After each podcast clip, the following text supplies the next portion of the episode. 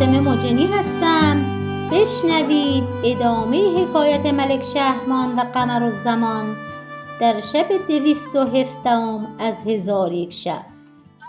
گفت ای ملک جوانبخت ملک به نخجیر رفت و پسران خود را فرمود که به عادت مهود هر یکی روزی حکمرانی کند. پس روز نخست ملک امجد پسر ملک بودور بر تخت مملکت بنشست. به امر و نی و عزل و نسل مشغول شد. ملک حیات و نفوس مادر ملک اسعد خواست مکتوبی بدو بنویسد و از او مهربانی طلب کند و به او بنماید که شیفته و مفتون اوست و از او وسال جوید. پس ورقه برداشته این عبارت را نوشت که این مکتوبی است از سکینه عاشقه حزنیهای از یار جدا گشته.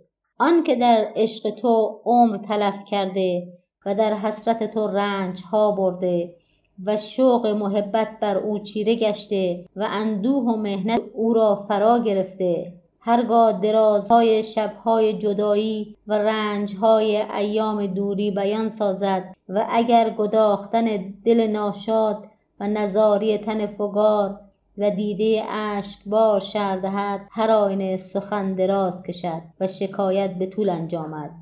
این ورقه مختصر و مکتوب محقر گنجایش آن را نخواهد داشت. ای حبیب من بدان که زمین و آسمان بر من تنگ گشته و جز تو آرزویی ندارم و مرگ روی به من نهاده و هلاک را به عیان همی بینم. مرا اشتیاق افزون گشته و درد محنت جدایی بر من چیره شده. شرح اشتیاقم در اوراق نگنجد و درد فراقم جز وصال تو درمان ندارد. پس از نوشتن این کلمات این دو بیت نیز بنوشت.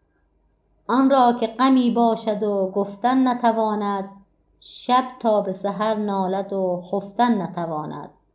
از ما بشنو قصه ما ورنه چه حاصل؟ پیغام که باد آورد و گفتن نتواند. آنگاه ملک حیات النفوس مکتوب را به پارچه حریر گرانبها پیچید و با مشک و عنبرش بیالود و از تارهای گیسوی خود که هر تاری جهانی بر هم می‌زد به میان پارچه حریر بگذاشت و او را به دستارچه پیچیده به خادم بنهاد و خادم را فرمود که مکتوب به ملک امجد برساند.